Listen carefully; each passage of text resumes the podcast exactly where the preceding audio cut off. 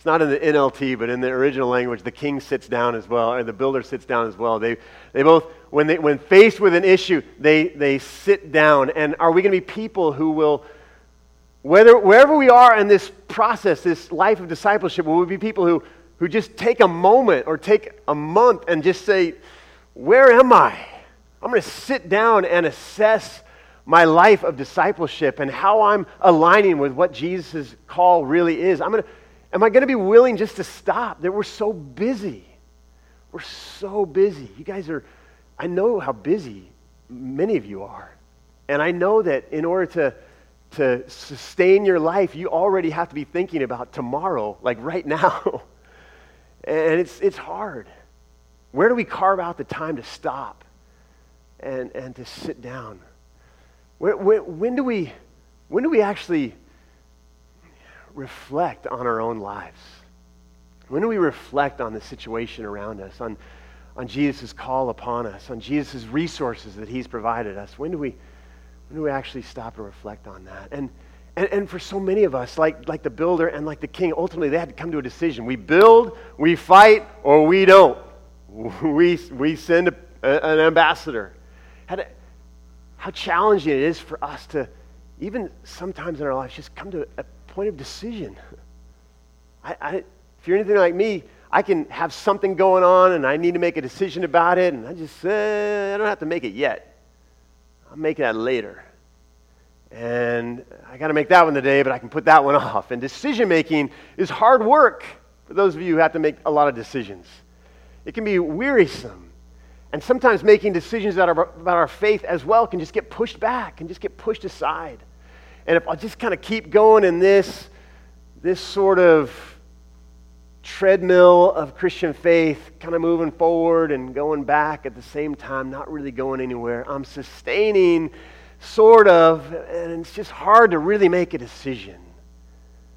But, but Jesus invites us. We got to make some decisions. We got to sit down. We got to reflect. We got to decide. The, the beautiful thing is that, that, that that good things happen when we do this. And I, and I, just, it didn't take me long just to think about a number. And I just want to share a couple of things with us. But as we begin to live into this, and as we begin to, to, to, to not only know what a life of discipleship looks like, but to actually enter into it, and, and to, to, to reflect upon it, and to own it, and to decide it, and to, by the grace of God, move into it, then some beautiful things begin to happen. I think one of the things that, that we, can, we can know is that when we have entered into a life of discipleship like this, when we have not just pressed the agree button, but we have read the fine print and we have decided that this is the life that we desire. This is the life that we know God has called us to, resourced us to live into, and is inviting us to, to be a part of then, then we can know that when the, when the challenges to our faith come, we will stand firm. Because my, my conviction is that when, when we are disciples in name only, when our faith is just like a, a, a tag that we put on ourselves or like a, you know, a status on Facebook or whatever it is, then when the challenges come, when the temptations come, when the difficulties and the questions and the doubts arise, then that sort of nominal, in name only faith will crumble. It will come falling down in a heap.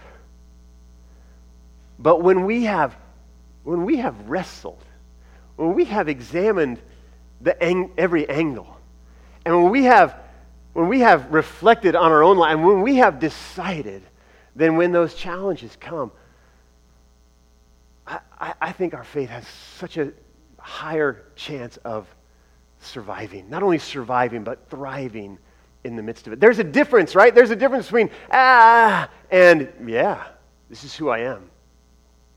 Regardless of what comes at me, this is who I am. This is how I'm going to live. When we when we count the cost of our faith, we can also, so another beautiful thing happens. We begin to realize that, that we're not just we're not just, uh, we're not just committing ourselves to, to, to, to be a better person, to some, to some self discovery or some personal adventure.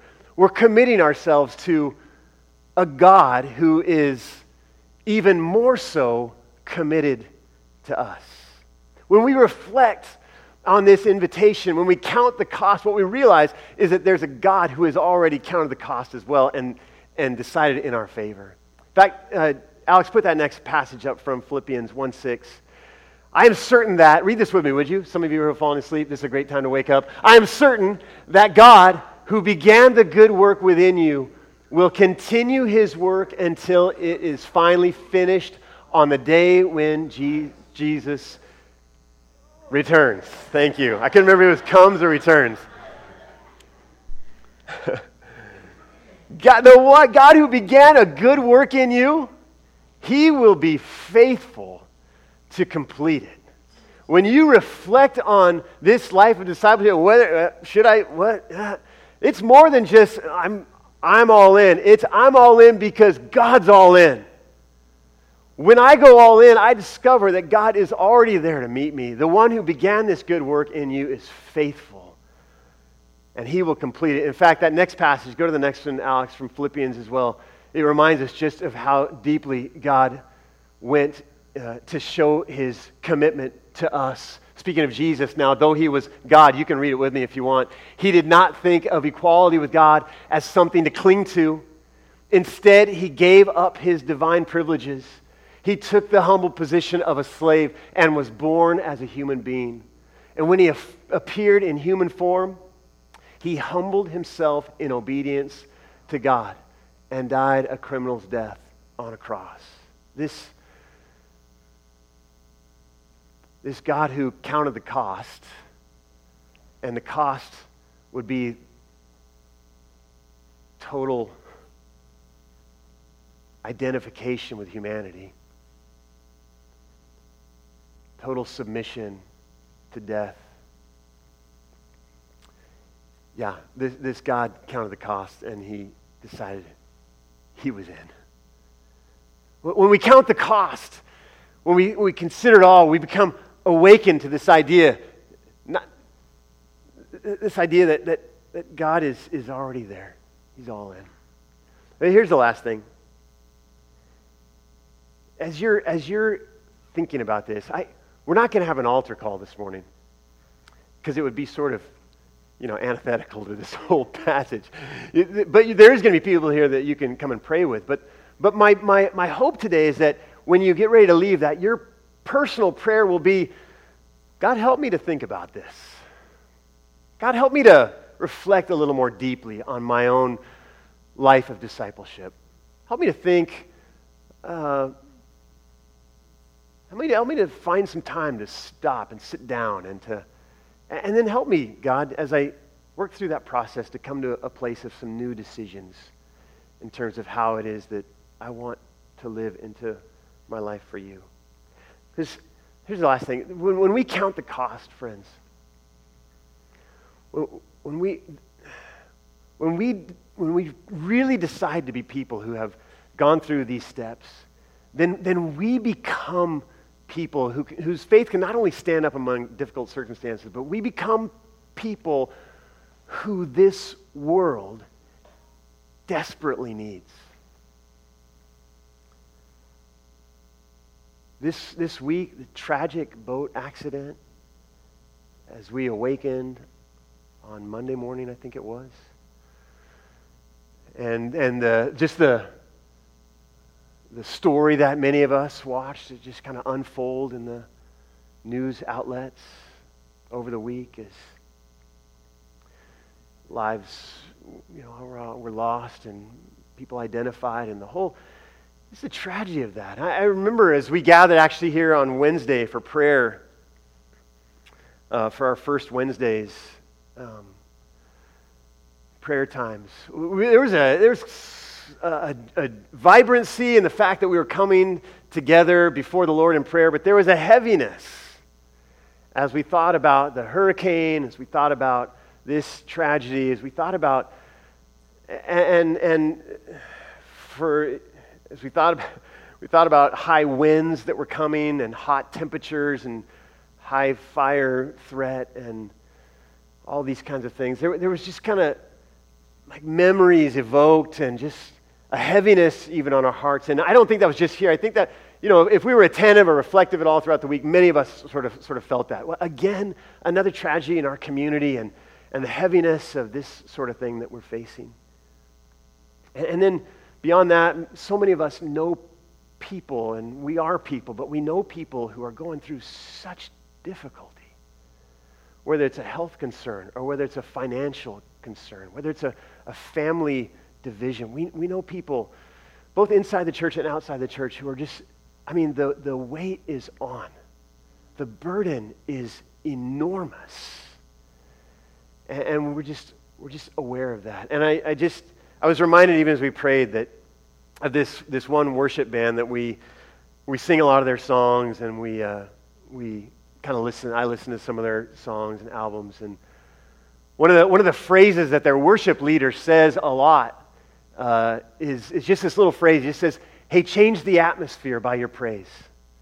Let's, let's change the atmosphere by our worship even right now. Let's, let's, let's see the atmosphere, just kind of, and let's experience the atmosphere change as we offer ourselves to the Lord in, in worship. And, and, and that, that's been a little bit interesting to me because I don't all know exactly what he means, but I like the idea. And I like the idea that not only as we gather as the people of God for worship and our singing and our prayer, can we, can we change the atmosphere among us and can we experience, as we sung this morning, the, the Spirit of God invading our hearts and our lives and transforming and renewing. But as we're people who have counted the cost and allowed the Spirit to invade us, then we go into a world, a world that's broken by tragedy and devastation and abuse and division and violence and, and perhaps we become people who can change the atmosphere as the Spirit is at work in us and through us. When we count the cost, we become people who become available to God that He might change the atmosphere in the world in which we live. So, like I said, I'm not. I, if at some level our emotions have been tugged, then that's great. But at another level, I'm hopeful that we would all go from this place today simply asking God, how do I need to how do I need to think about this? How do I need to respond? I want to hold my life up to this grid. This grid, total allegiance, total sacrifice, total detachment. I just want to hold my life up, see how it looks. Where am I falling short? Help me, Jesus. Help me, Spirit. I know you're not throwing me out if I haven't got there yet, but, but help me get there. And I want to know how I can do it better as you enable me with your grace. Let's be thinking and reflecting and responding kind of people today. Let's stand together, can we? we invite our worship team to come. Lord, we're just so grateful for your goodness and uh, grateful for this invitation, grateful for the, uh, the clarity with which you speak, Jesus. We're thankful that you're not uh, a bait and switch sort of Lord. You're not one who would just kind of tr- trick us and, and, and, and lead us off, off track, but, but you're one who just wants to make it very clear. And while we realize that there's, there's a place and a space for any and all of us, regardless of where we are in our path of discipleship, to, to come before you, we also, we also realize that, that your desire is, us, is for us to continue to walk along this path and to become people who are more and more conformed to, the, to your own image, Jesus. And so help us to do that. Help us to do that. And as we do, may we recognize and become aware of all the amazing provision that you have in mind for us. We give ourselves to the task of counting the cost. We give ourselves to you today, Jesus. And we pray this in Jesus' name. Amen.